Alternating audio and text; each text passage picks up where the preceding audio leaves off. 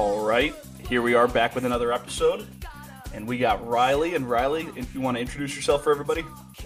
Um, I'm Riley, and I run that brand that some might call R3 Reevaluate. And uh, apparently, right now, it's a ski industry apparel outerwear brand. I'm glad. Okay, so I'm glad that you pronounced it first. I wanted to. I wanted you to take the lead on the pronunciation. So it's reevaluate, correct? Yeah. Cool. All right, so we will get into that, but let's get into uh, who Riley is first. So, where are you at right now, and uh, where are you from originally? I'm in Salt Lake City right now. Um, it's a pretty cool place. I'm from like probably like 15 minutes southwest of Denver in this town, Littleton Highlands Ranch. Very um, sheltered, bubbly, suburban neighborhood, which I'm not proud to be from there, but um, yeah. Highlands, that's where Cal is from, correct? Yeah, yeah. I grew up with Cal like on ski team and I met him in high school also and I was like, "Oh, I didn't know you like lived over here. That's crazy."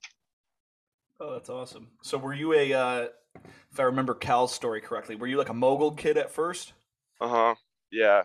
I was a mogul kid probably until like 2012, 2013 and like would travel mostly just statewide for mogul comps.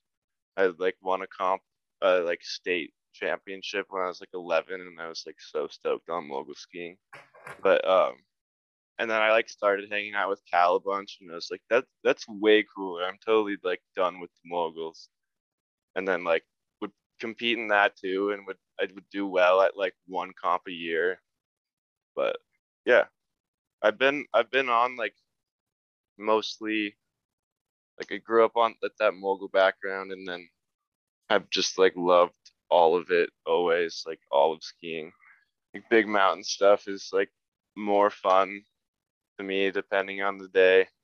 So, did you like dive fully into the park scene, or did you just you just got away from moguls because you're like, oh, this, this stuff's whack? I I totally just dove straight into the park scene. Um, first I had like, I think it was because of the mogul stats, but I had like a weird like, um, it was like a system sponsorship with Rossignol, so I was at like the lowest tier, but I would get like free skis every year, and then I would snap them and then get two free pairs. So it like worked out for a while, but they started giving me like their park skis, and then I was like fully in it and was on the like I think it I was either on like two or three day a week team and would go to Winter Park and like ski with all those guys and like just hike rails every weekend and it like it was definitely fun but also was pretty shitty. Yeah. So how did you make the leap over to uh, Salt Lake?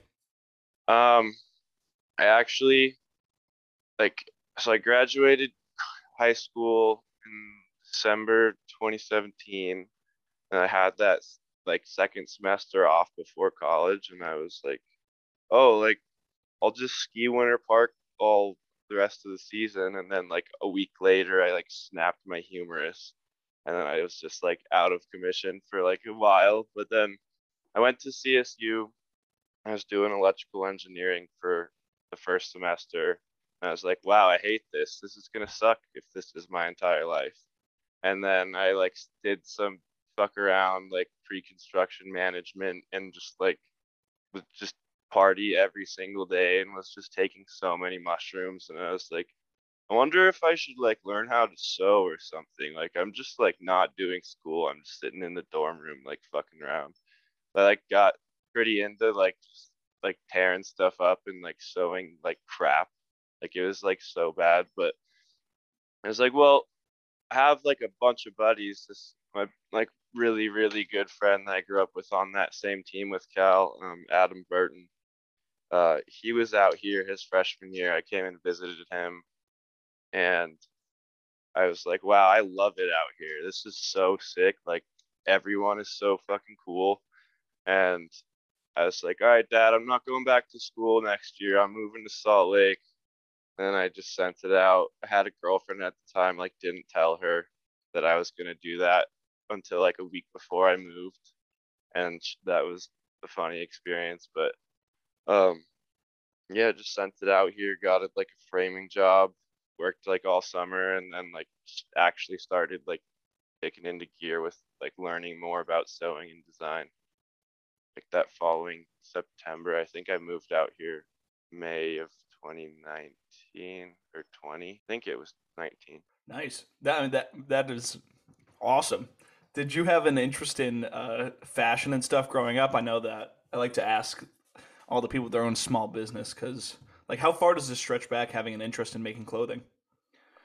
Like only really like five or six years. So like when I was um probably around 16ish.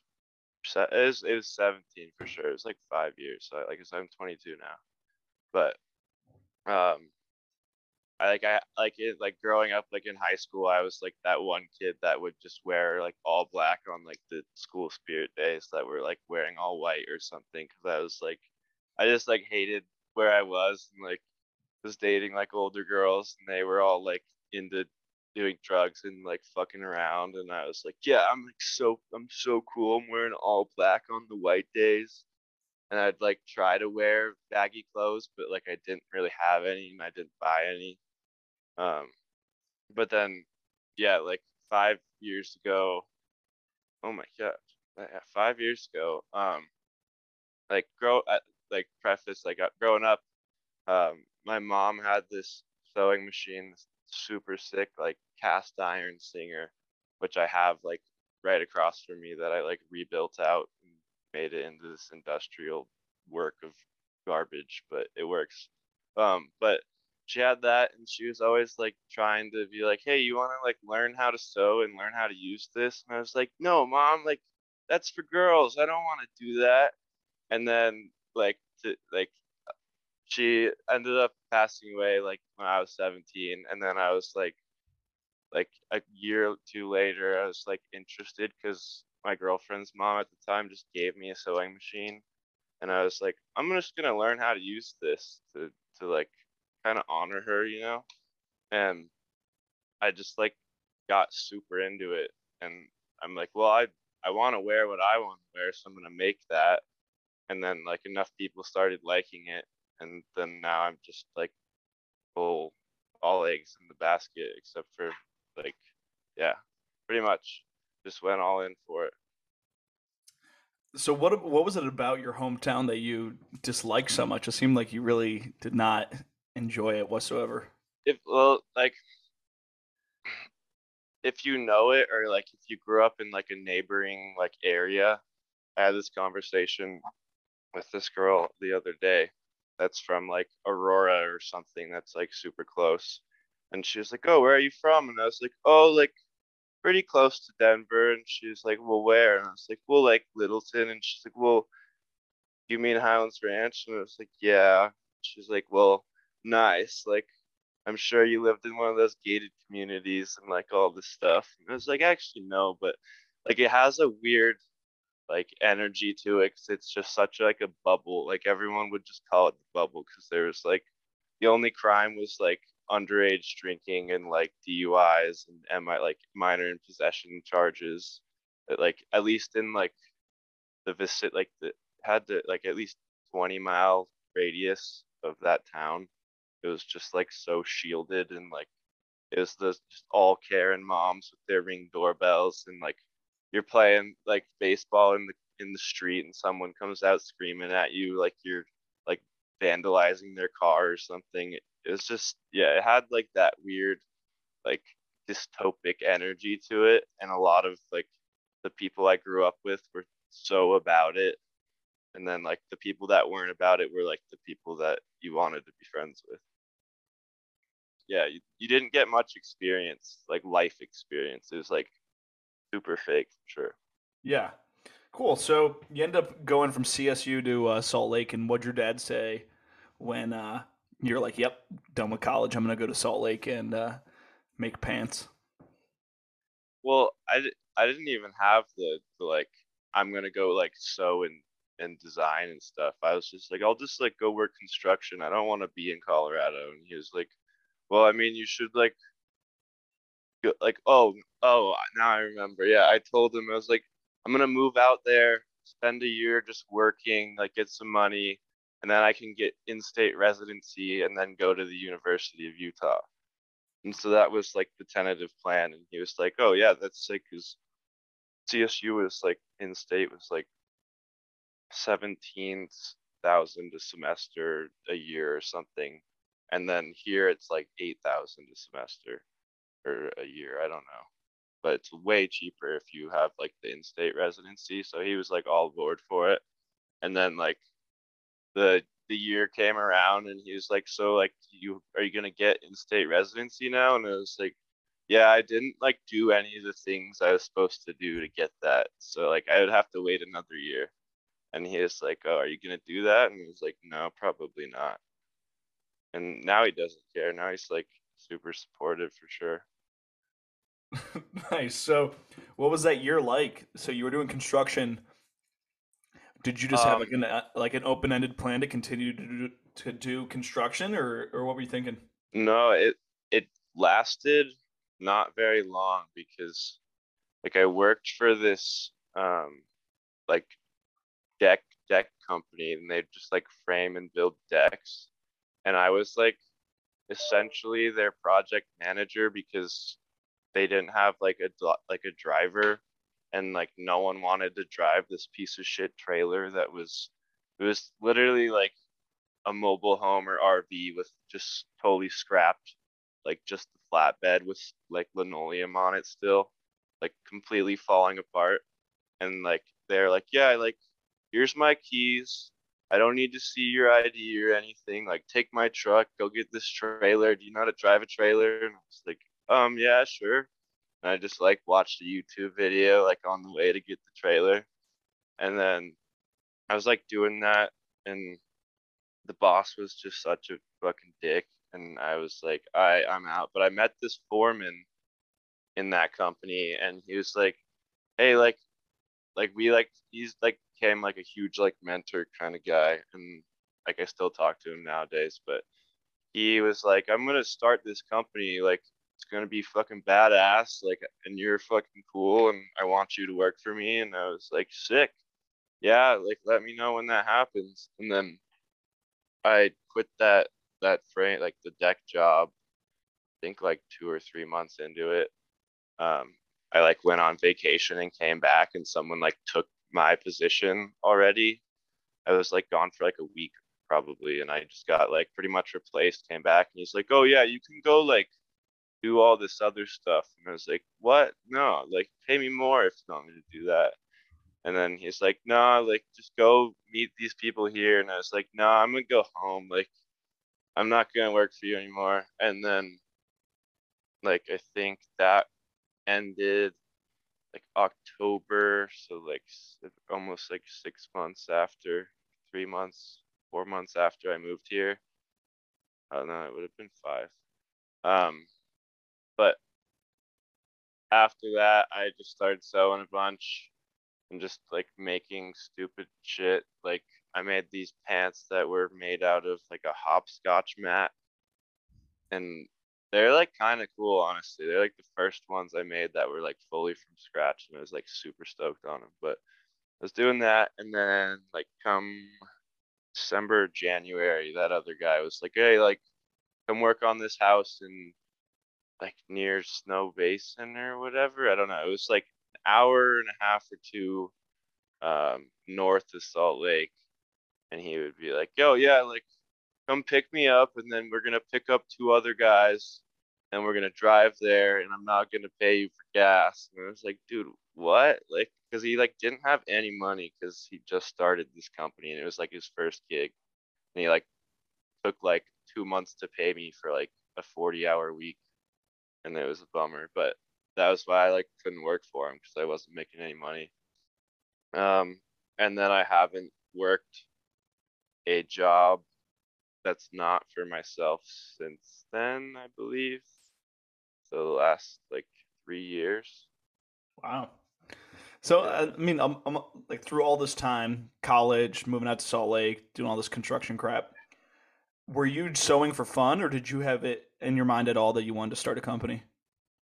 I was mostly doing it for fun. Like at CSU, I got an like I for that Christmas, I think I asked for like an embroidery machine from one of my aunts, and I was just like doing stupid shit, and just like I got really into like street art and weird like wheat pasting and that kind of stuff.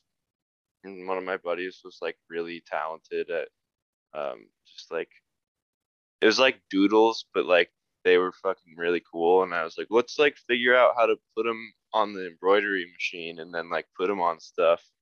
And we would just like do that for fun.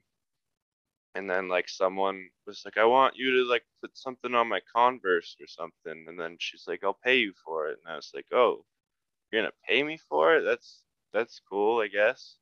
And then I was like making like like meal food like money like like 10 bucks every couple days or something like a meal once in a while. And i like didn't really think much of it. And then i just ended up having like a lot of random shit that i made that i didn't give to anyone or like sell or anything when i moved out here. And then i like put it all up on my story and sold like all of it like within the same day. And i was like what the fuck? Like cool. Like, and then I was like, I guess like people like this stuff enough. So I like start, I just like was a little bit more motivating and I started just like sewing all the time, like all night long.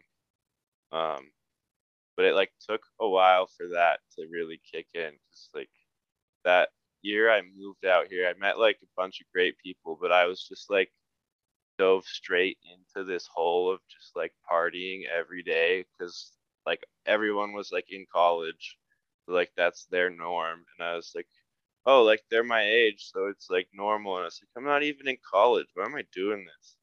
Um and then yeah like it i didn't ever really set out to do it but it just kind of happened and i'm stoked on it So when you first when you sold that first batch of basically stuff you had made for over the course of like a year or two years, were you tapping into the ski market or was that more of a streetwear?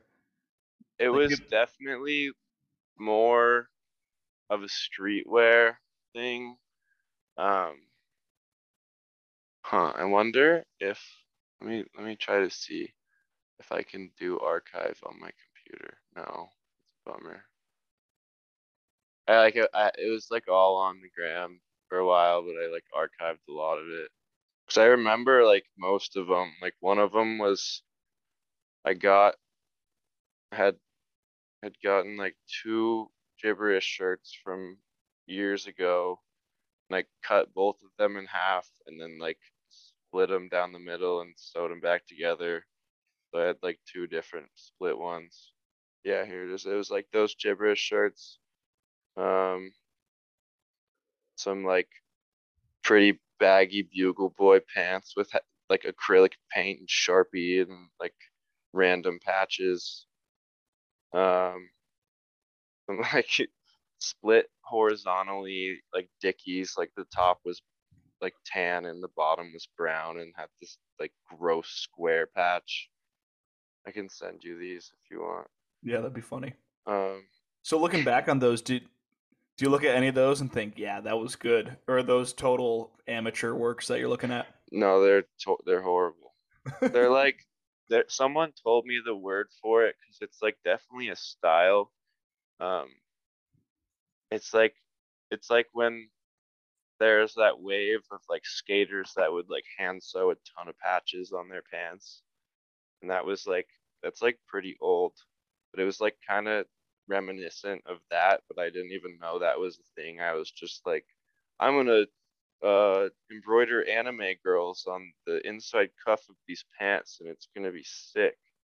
And I uh, yeah, they're definitely like not pretty to look at, but I know who has like the gibberish shirts were fine. They were pretty they were done decently well.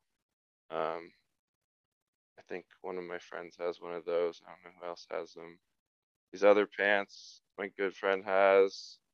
Someone bought the grossest ones and I hope they don't have them anymore. And in that in that batch was like uh le- like real leather mittens with like the liner was like two layers like a thick cotton tablecloth. And there's like the these Patagonia like a Patagonia jacket that I cut up that was like really nice and I don't know why I just ruined it. But I like tried to sew my first pair of mittens out of it without trying it at, like before at all. And I was like I'm bummed about that to this day. I did that with um had I found this like really old Tommy Hilfiger like like super thick puffy jacket that was like reversible like outside was blue inside was yellow and I was like those would be so cool as mittens and it's like it has like down feathers in it and I just started cutting it up in the hallway at at the dorm rooms and it just went everywhere and uh, I'm still bummed about that one too but whatever Yeah. So when did you decide to take it to the next level and you know make a page for it and actually make a company? Um, I think it was like right after that because I sold all of that from that one post and then think like pretty soon after um one of these girls had like hosted this art show kind of gallery like party DJ scene with like free beer and all this stuff and I was like knew her mutually and she like asked me if I wanted to have a booth there. And that's when I like made a page when she like like when I got into that cuz I had like a month before to like make stuff for it. And I was like trying to explore like graphic design which I knew nothing about. Like I could not operate like any softwares really. I would like draw something on the iPad and take the, the background out and then just like try to make it work as an embroidery, but it was always so bad. But um, that was like right around when I made the page, and it was like X Genzai, Genzai Space, and like a bunch of other stuff that's like that. So I just like Japanese like culture has always been like super cool to me and interesting and I was just like butchering names and trying to use them and like uh no this isn't gonna last very long so I'd like change it. I don't know how I landed on reevaluate though. But now it's there and I'm I like it. Yeah. So uh, that's what I was going to ask. Do you, so you don't remember why you chose it, but I mean, do you have a guess as to like, do, does it have any meaning to you at all, or do or like, what's do you have any background for the name that it, it, it currently is? I think it was like R3 as in like I was super into like recycling and like sustainability with it at first, like using things that existed to make new things, like reduce, reuse, recycle type thing for the R3, like three R's. Um, and then like reevaluate would have been like re- like reevaluating like the current like industry standard or whatever like type of clothing which is like i don't know how much i kind of co- like correlate with that now but um like i've been trying to get this um trademark so hopefully no one else goes and does that for just r3 and then i can like get Instagram to take whoever has that and give it to me. So I legally own it. Um, but yeah, I'm trying to like switch over to that just because it, it just kind of like feels better and not as like long winded with like with like four or five syllables. Yeah, definitely. So this is I'm glad you brought up the the interest in Japanese stuff because I was looking at your old Instagram and your the first collab you have on on the R3 Instagram is is something with a heavy Asian influence. So could you explain like your background with that? Like are you just an are you an anime kid? Like what where did the Asian influence come from? Um, that post you're talking about is collaboration with this guy that I met like right when I started doing this, just like through there was like this super weird I think there still kind of is. There's this like really there's like a whole community that was like around that kind of clothing and creating that. And I found him through that and we've been like really good friends since then. And I've never met him. I've never talked to him on the phone. I've only ever like talked to him through Discord, but like very extensively. I like know who he is, but don't know who he is. I don't really want to know who he is at this point because I like have like a strange image of him in my head and like what he sounds like. But if I don't want to like get disappointed or something, you know. But I always felt like it wasn't my place to make like things that are influenced like by like anime and Japanese culture. And especially since there's like a huge community of people and companies that do do that. And I'm like, it's like kind of played, but I want to do it, but it's kind of played. So he was like my way in to doing that because he like I like is very educated, can like speak and write pretty fluently and um like really like it's like his whole passion. So like I like feel more comfortable doing it when he's like, Do you want to do this with me? Um but I I wasn't like really ever like a huge anime kid. I like got really into it um in like high school, I guess, like sophomore, junior year. Um and watched a lot of it for sure. And I like had up until like two years ago, and I'll like watch it occasionally, but I just like get it, I'm just like too impatient for it right now. Like I'm sure I'll come back to it eventually, but yeah. That's interesting because it, it, it definitely seems like there's some Asian influences throughout some of the pieces. So that's that's a cool mm-hmm. backstory. So, how did you make it legit? I mean, you got you got the Instagram up and running. Did you when did you start to take this more serious as a business where you know, you're taking it serious like a business, like it's something that's going to support your livelihood?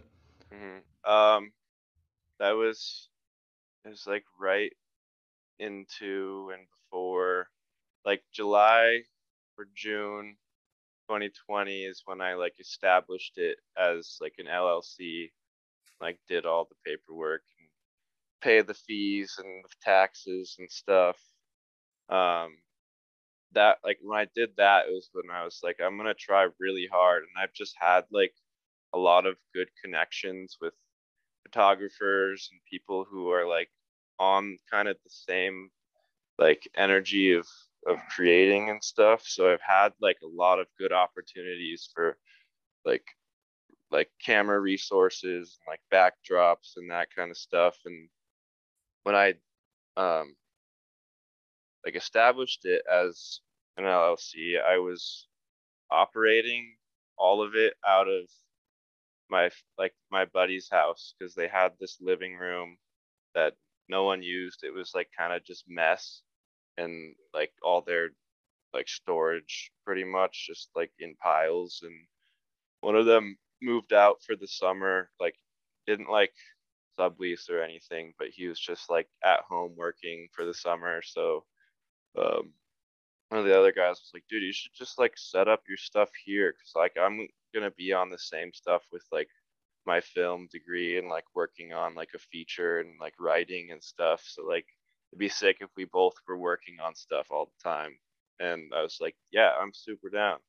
And so I like had like a shop in their living room and didn't pay rent, didn't pay any utilities there. Like I was paying rent at um, my house because I was living with Cal. Um, but it was like at that point in time, it was like such a rat hole. Like right now, he's still in that same house, and it's like way nicer. Like it's like way more well kept, like way cleaner. Um, but I was like just fed up of being in that kind of eh, like area and space. It like wasn't like driving me to like get out of it really. I, I mean it was, but it wasn't like motivating to work in for sure. Um, and yeah, so I was like working there, And then I was like, well, I have all this space. I have the tools. I built like a screen press thing out of like $10 clips and like scrap two by fours. And then I started like screen printing. And that's when I like actually saw the like viability of like, oh, I'll make, I'll, like put, I'll just make the graphic design and then do made to order. And then I can like not spend any money, but get I think I got like 600 bucks like the first time, like just from like it was like a pre-order thing, but it only took like a week to like actually get them all out. I just had to make them first, and that's when I was like, I could actually just like do stuff like this, and then it like I could actually like pay rent and then like kind of like putting more money in, and then I was like I don't know. I was like doing that and sewing a lot and a bunch of random stuff. And then I don't know who, I don't know if I wanted to do it or if I, someone else wanted me to do it, but I made snow pants for um, Brolf, you know who I'm talking about. Those are the first ones I ever made, and they were so bad like so awful and he gave me 200 bucks for them, and i was like oh man like he was like really nice about it because he came over after i like spent like 16 hours on him and he tried them on and he's like really nice. He's like oh yeah like sick like paid me and then left and never wore him once i don't think. But i like told him i was like i got you on whatever you want that i make forever like that was like huge because I made those, and then the second pair I ever made, I think I made them for Cal, and again they were just so bad, and they're like he doesn't he wore them like maybe once or twice. I think he said he wore them in Minnesota just because he was like standing and they were like fully lined and like really warm, but like they didn't look very cool. Um, and then the third pair was when it just went from like completely awful to like kind of good and um i ended up giving i like wore those all all that season and i was like really hyped on them and then i gave them to zach sturdivant and he wore them for a while until he, he like kept sliding on concrete on them and tore them up but those pants like was where I like kind of established in my mind like a standard of quality. And I like just with like rinsing and repeating doing that and like changing it every time, I like got to a point where I was like, these are like good enough and I know like they're like definitely like really good material wise, like not so good. That material just sucks. Called Ottertex and it's just it's like it it's cool for like a day and then like all the waterproofing comes out because it's just like a polyurethane coating. And um yeah i was like making so many of those that i kind of like knew all the ins and outs so i started like trying to put that onto the computer like in like a technical package so i could send it to a factory. And that's where i came to the point where it's like i could actually like get good enough at doing the computer shit, I could actually like make it like like make money and not just be like project to project and like at net zero the whole time. But I'm I'm still at net zero even after this year, for sure. so, eh, when you were first doing that, before you started sending them out to factories, was the pants were handmade from start to finish? It wasn't like a base yeah. with just a screen print yeah, it was from start to finish. There's like no printing on them because, I mean, I did make a pair that has like uh, like direct transfer like vinyl pretty much on it, but those were just like I had ordered this fabric and then like I'm trying to think like these like not very good waterproof zippers. They just like kind of split and come apart. But um, it was like those, the fabric, um, paracord, and like a metal riveted button. But yeah, it was like from scratch. and they had like zippered pockets, but no other pockets until I started doing like the custom order runs where like I would drop like six slots and so like they would like you'd like put a deposit down of like 50 bucks to get the slot and then I would do these custom ones and those ones got like more um interesting with like variations. I think I did mostly just those honestly just the like custom order ones because they took me like 12 hours each time. Nice. So now, yeah. so now, where does it stand? Is it factory produced? Yeah. Um, I think the last thing I sewed and put up for sale was, oh, is it on here anymore? I made these like jean shorts and this like I put like patches on this Carhartt shirt, and that was like the last thing I did. That was June 2021. So how does it work with getting a factory produced? Like what? I, I don't even know. What's the supply chain for that? You said you have to put together something on the computer and then send it over to Asia. Um, yeah, pretty much. Like you, I mean, you can go really anywhere in the world. There's factories like everywhere. Like I probably could get it done in states, but it would be like so much more expensive. Cause like they're gonna get, for the most part, like their textile mills, unless you're sourcing it for them, are gonna come from like overseas. So they're gonna charge you for that and like all this other stuff. But yeah, so the for the snow pants at least, that it's like it's just called a technical package, It's just spec like design specifications.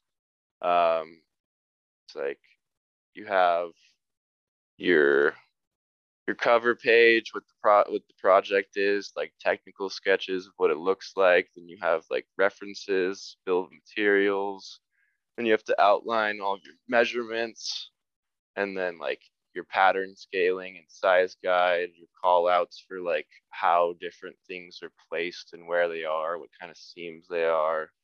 Um, and then like construction pages, like how it really comes together. And I've seen like I learned how to do it by like um I was buying patterns on Etsy from some dude and I asked him for something and he sent me like a glimpse of his technical packet and I just like took that and like kind of copied the format for the first few goes and then like as I saw necessary like added more and more and now I have like a huge template for it but that technical packet for those snow pants was originally like I think 50 or probably like 30 pages and it was disgusting to look at like so disorganized and gross.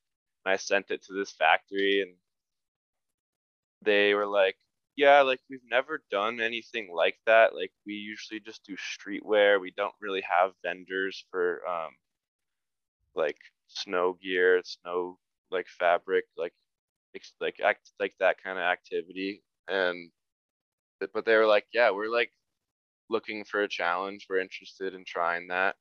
And with that first packet i sent over the like horrible one they sent me back like i want to say like like really long track pants pretty much. Like all the wrong fabric wrong sh- like shape wrong fit like wrong pockets and they probably like you put them over your feet like i'm six two i put them on and they if i'm like they're not at my ankles and they're below they're like three feet longer. Like it's just absurd and i was like okay well that was a huge wake up call so i just redid the entire thing. And like that one probably took me like um months to finish and I was like, okay, well, I guess I'm more experienced now. Let's do it again. And it probably took me at least like a month straight to do that one, but that one ended up being 68 pages. And I can show it to you somehow. Oh, I can show it to you. I can screen share it to you so you at least know what I'm looking at. Mm-hmm. But it's copyrighted. You can't have it. Um, all right, that, so like that's notes for the factory, like from updates. and then like this was like size breakdown, like contents, but like that was what I was talking about, like cover page, reference, those. I'm like referencing my own that I made. Um, but yeah, like all these references, like very extensive, like call outs, like process with like how these like pockets come together. And to how did you like, how did you learn how to put this all together?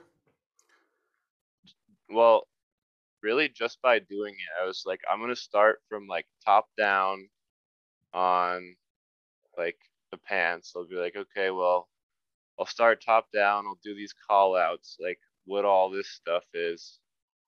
And then from there, I was like, well, I'm gonna need like internal call outs, like internal stuff. I kind of just did it logically. I didn't really know what I was doing. I just was like, if I were to give this to someone, will they be able to do it?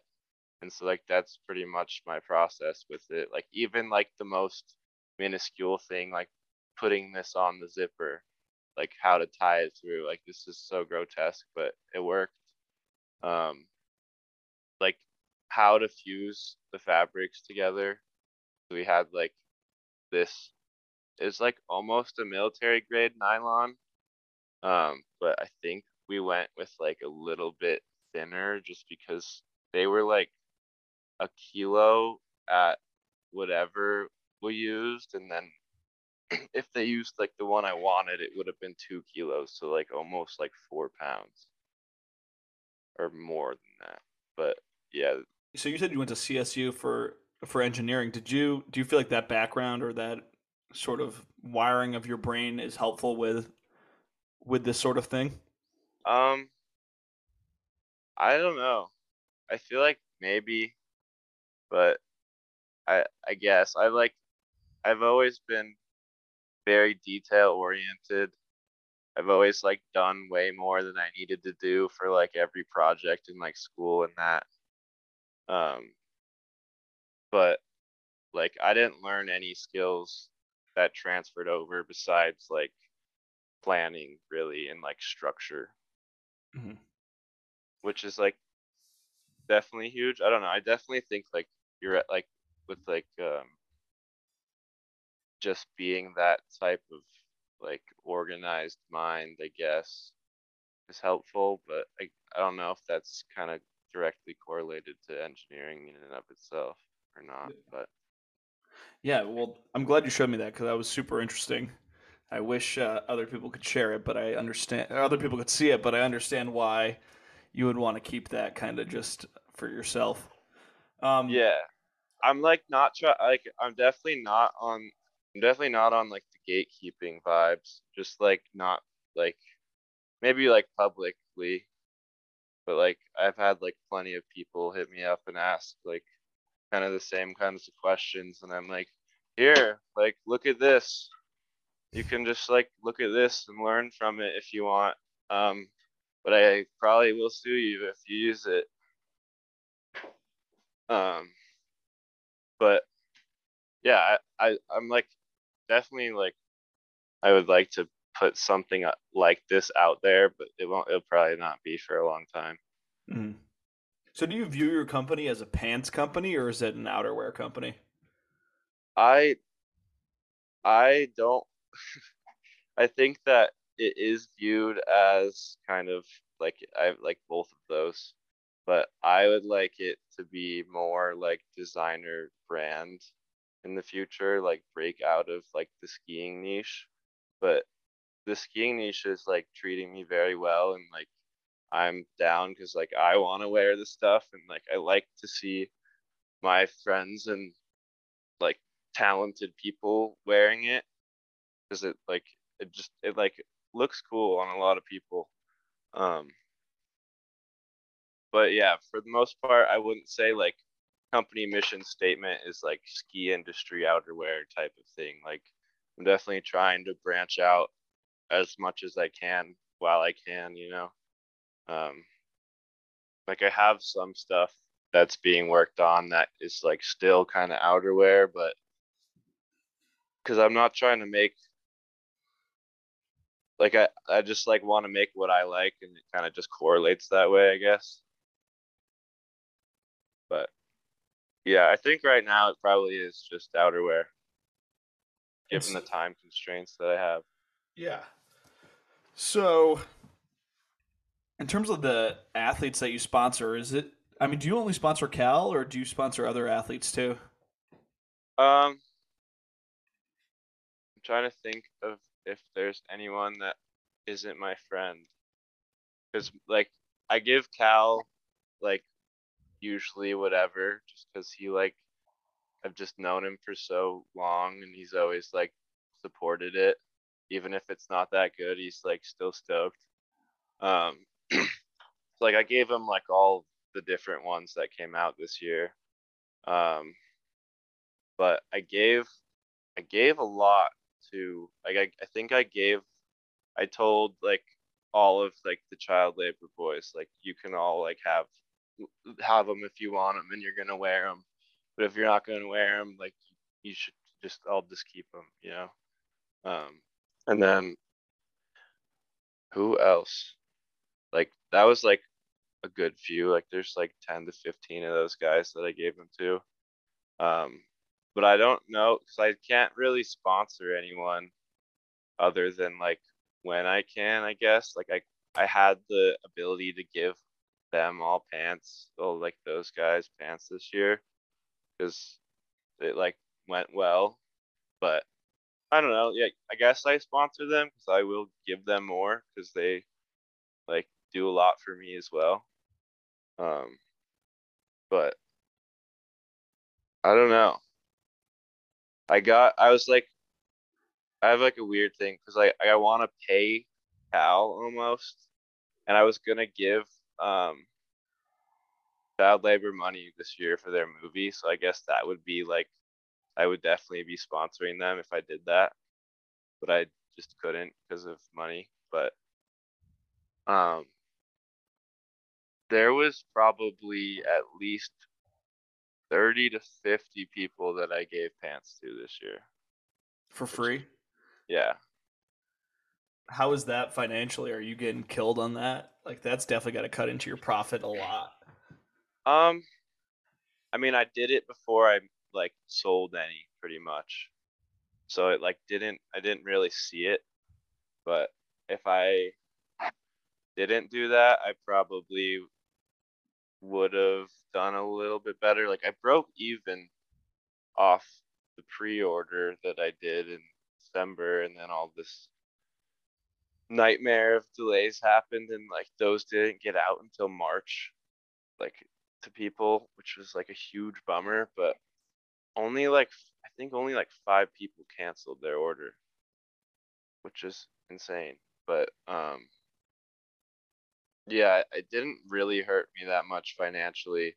I like broke even on the pre-order and then I was like, all right, well, when I do the the like re-release like ready to ship, like I'll probably do just as good if not better because people will be seeing them and want them more. But then like 3 months later, it's like almost end of the season, so like it didn't work as well, but it still did do really well. Um but yeah, I like did that pre-order and then I was like, okay, time to level up. And then I bought this insane rig of a computer, and uh, that hurt me for sure. Like if I didn't do that, I would have been like I would have profited like a lot. But I just hit net zero, so I'm not too upset about it. Yeah. So before we get into viewer questions, so the last question I have is like financially, is this enough? Is this a viable career path for you? Like, are you able to support yourself strictly Um, off of off of this brand? Barely. Like I, I like it. It's like feast or famine for sure. Um, especially with like time constraints, motivation and stuff. Like if I nonstop worked this whole year and didn't take like I like from December until like March, it felt like I was on vacation because I like couldn't get anything done. Like I was trying to, but I was like in such a weird hole. And then like like it yeah, it's really just feast or famine and when you can do it. Like cuz I was if I would have done that work, I would have like lined up several projects and I would have like things right now. And I have like those projects I had like set up in December didn't get put into like sampling or production until like last month. So like the sampling's like usually like two to three weeks, and then production is usually like three to four weeks. So, like mm-hmm. those will probably like like there's gonna be like a season two of those belts I did last summer, and I'm excited for those because they're like completely revamped and like way better. Um, but those will probably be in in like a month or something. But I don't even know if they'll come out or not. I might just hold them until October or November with just to do like a full collection and not just one thing. Um, but it definitely is viable if life wasn't all over the place. I just had like so much going on in the last like two months. It's been unreal, and I was just like, man, like I just want to like progress. Like don't like this is like why does all this stuff have to keep happening? It's like so unfortunate. But I think we're like I'm getting to the back end of that, and in that like I've been like I want to not have to spend the like R3 money on living, like rent and stuff. And I've been paying like a thousand bucks a month for rent and it sucks. And I was like, I'm why can't I just get a mortgage and pay that? It'd be way more sick. Um so I I just like put together this fat portfolio and like redid my resume. And I've just been applying for like what I do for a different company so I can like make a salary and not have to like share their losses or profits really. Um, but yeah, I think that's like the next step so I can like piggyback on another company and like learn more and be like forced to and like not have to be completely um holding myself accountable I like that a lot. Yeah, it sounds like it sounds like you're you're ready to take this thing. Not even ready. It sounds like you are taking this thing super serious. Yeah, yeah. I mean, since I like started doing it, I've been able to live for like three years, but it's really like on a month to month, like rent to rent thing, like until this year like I was like doing really well, but then I didn't like do any work, so I didn't like set myself up to like bounce back up from it. Um, but it, I think it'll it'll end up being all right. I've been like pretty lucky with um, like a family friend investor that like funded those pants. Just like a, it was like a friendly loan, like no interest. I just like give her the product when she like she likes it or not she just like wants to see it keep going. I like pay her back as well, which is like kind of kind of sucks because when it's my money and I spend it and I make it back, I have it. But when it's someone else's money and I spend it, I have to give it back and it sucks. But um yeah, no, it definitely I've been really lucky for sure. Yeah, that's awesome. And yeah, that that does suck about loans having to repay them. Yeah. yeah. Yeah, no, that's what I was telling you about. Um I was like saying I might have to like bail because I've been waiting on this interview because I had like one last I had one on Tuesday over the phone and then they I just got another one scheduled for Monday at their uh office so hopefully that'll go pretty well. Don't want to jinx it, but if they bring you into the office, that means they they like you a lot. It's crazy. It's a huge designer wholesaler, so yeah. Well, good luck with that. Yeah, thanks. So, first of the viewer questions, fan favorite. What's your hot take in skiing or fashion or both? Whatever. What, what's your hot take? Um, fleece beanies are not it for sure. I know I did those, but they're not it. I'm sorry if you really like those, but they're not it for sure. Why is that the case? You just think they look bad or they're bad material? What's, Um, what's wrong with fleece beanies? I think they're like if you're making them, um, a good step, rinse and repeat. It's cool. Um, all mostly all beanies are bad if they're wool or if they're not wool because it's all like acrylic or like polyester fleece. Uh, I'm using it as an excuse to not like them, but like polyester fleece, you just like put like if you wash it, you just put like all these nanofibers into the water and it like drains through your washing machine and it's really bad. And that's what we eat and stuff. Um, which is not news. I don't really care about that, but I just I just don't like them. I think they're a good step for learning for sure, but you gotta like go past it at some point. All right. Julian asks, "What is your favorite piece you've ever made?" Um, the one I was the most proud of was like like 14 ounce. Pulling it up right now. Yeah, 14.5 ounce bull denim.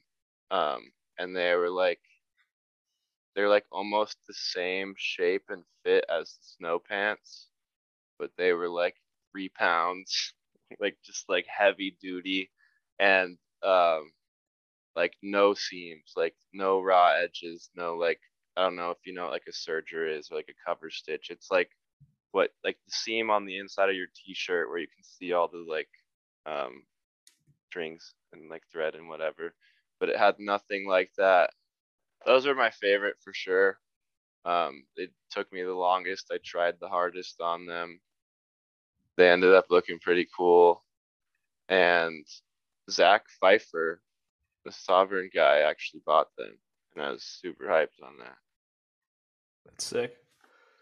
Cool. So Amir asks, "What uh, what's your inspiration? What or who or where do you get your Um, inspiration from?"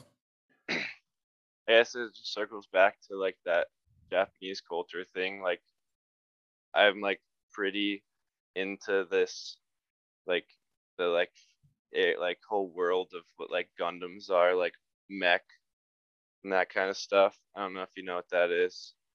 Um but it's it's pretty much like what Transformers came from, like in the American world.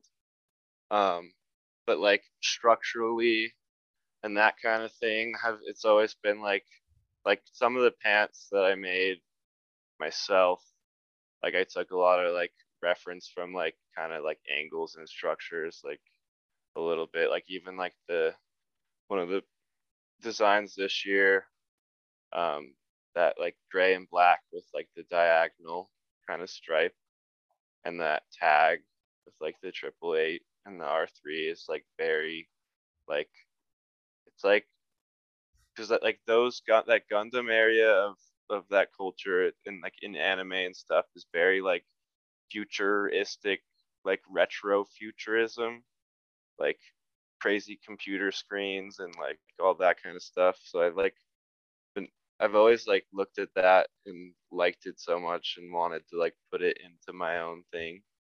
But i think that's like a pretty good inspiration that i have Yeah, definitely.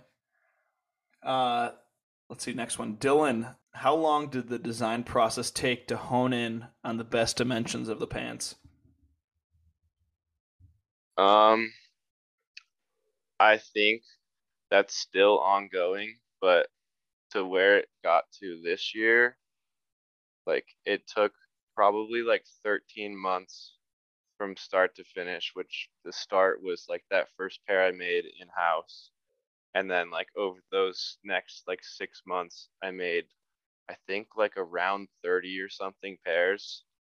And to get to that end point when I stopped making them myself, um, I think there was like seven or there's like eight or nine different versions of that pattern that I had to keep like working from.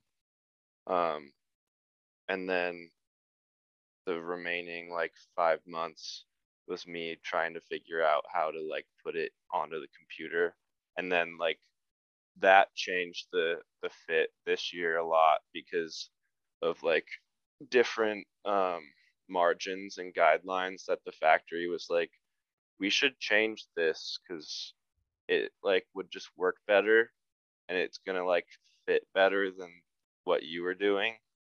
And I was like, okay, I'm gonna take your word from it. So there's like some of like this factory I work with now, like the guy that runs it is very intelligent and I like just talked to him yesterday at 6 a.m. for like three hours. But he's like he owns the company. It's like a small, like small to medium size. I think they only have like 50 people working there. Um, and maybe only like 20 machines. But which explains like a lot with like all this delays and stuff. Like they have all these growing pains, but they definitely had like an input on like the fit this year for sure. But didn't change it that much, just like made it better in my opinion, more refined. Mm-hmm. And I mean, so kind of related. Wumbo skis asked, uh, moving from the original mock-ups to the final product, what were some issues you ran into? Um, first, hey Pat, how's it going? And um,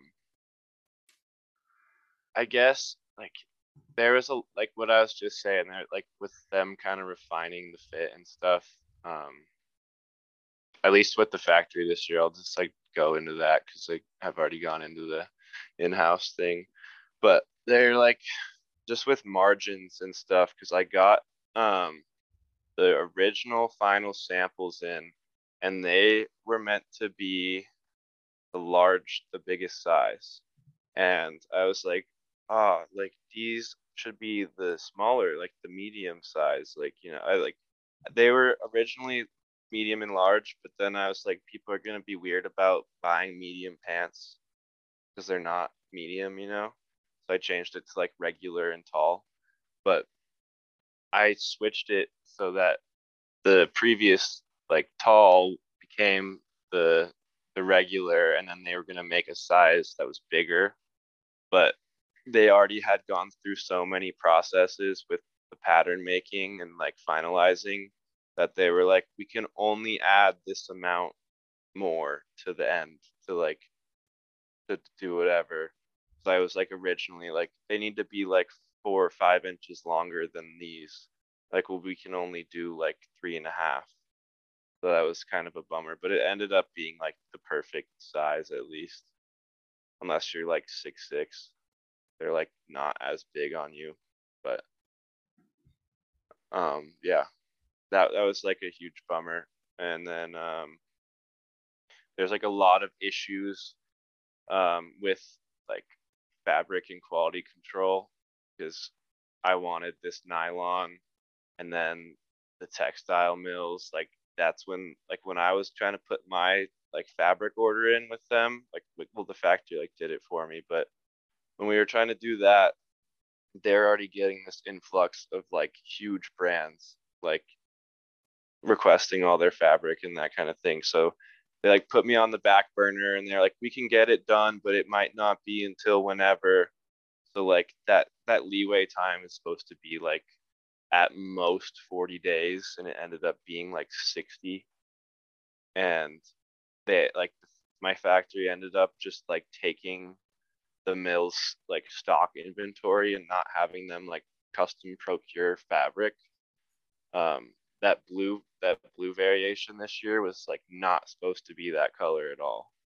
But that was like what that mill had so like we had to use it. Um but yeah, it was like a, a lot of like weird planning things like that that could have been avoided, but now they will be avoided because it's like like learned, like it's been learned, you know. Yeah. Cool. All right, Loch Ness Monster. Any pro signature pants coming? Um, I'd like to do that kind of, but I don't really know. Definitely not this next year um because i'm gonna do more this next year. I'm still figuring out that it's like been all this other stuff.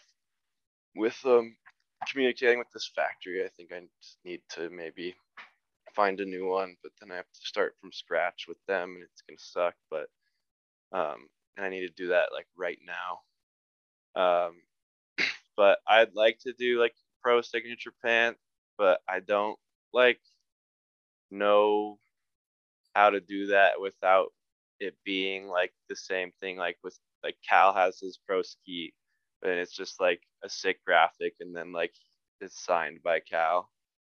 Um like it would have to be like completely like redesigned and like different shape, different tech kind of thing. But that would be interesting. I'd definitely be super down to do that.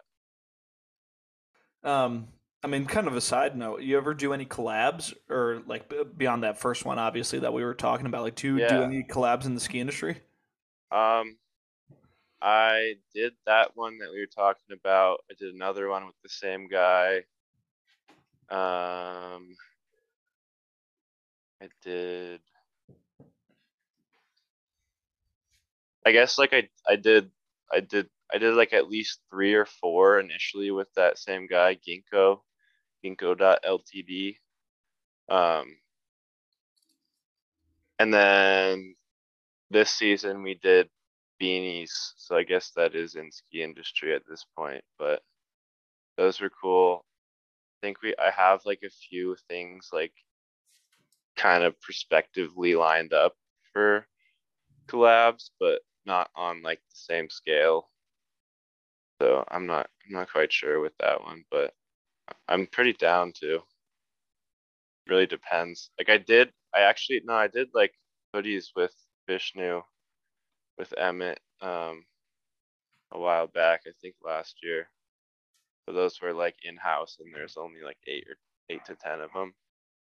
It's like split, screen printed, then split in half ones. Yeah, those were such a pain. Cool. So hit up Riley if you want to do a collab. All right, let's uh we'll close this thing out with the last few. So Rolf, what's the best advice you can give to someone looking to start their own ski apparel company? Um start with like basics and don't I mean like I was just like ripping on fleece beanies, but like those are like good to kind of learn because you need to have this understanding with like different fabrics and thread and needles and like that one you like need specific needles. I was using like microtex which is not correct but um that's like decent i guess in the ski industry but i would like personally say to make like more on the tip of like streetwear because like there's a lot more basics to be learned. Um like pants suck to make until you have made like eight of them and then you finally kind of understand and you don't have to like um, go back and forth with like tutorials every time to figure it out. And like yeah definitely use youtube. Like that's pretty much my entire education right now besides like a lot of forums that i've just recently gotten into with like adobe creative suites and stuff and like recoding those but um yeah Cool. And the last one, we got two separate people asking for the same thing. When is the next drop? And I'm also going to add on what's what's the plans for the future. I'm in this like weird, like rebuilding phase, pretty much. I need. I'm trying to like line up more than one thing at a time, so it's not just like a single item, single garment drop. And I'm sorry if I haven't answered anyone that has asked the when is the next drop question because I think there's been like a few that I have seen and I didn't get to, but um for sure respectively like the there'll be new snow pants and hopefully I'm trying to get this jacket done by then, but hopefully um those that drop will be late October or like like first week of November. And that's like the only thing I actually have in the books for right now. And that'll probably be the next one, honestly, unless I like do something that's more in house because I just don't have time to do anything else. Um, but if I do that, then I'll have I'll be able to have like at least three or four like different drops throughout from like November to April. Cool. that's all I got. Riley, thank you for joining us today. Where can uh, everybody find your stuff? You can find it on Reevaluate Instagram. That's R3 Evaluate. And the website is currently going to be closed for the indefinite future. All or right. email me at uh, Riley at reevaluate.com. You can send me your your um, technical designer job offers if you want. Well, there you have it. Thanks for coming on. Thanks for having me. You're together.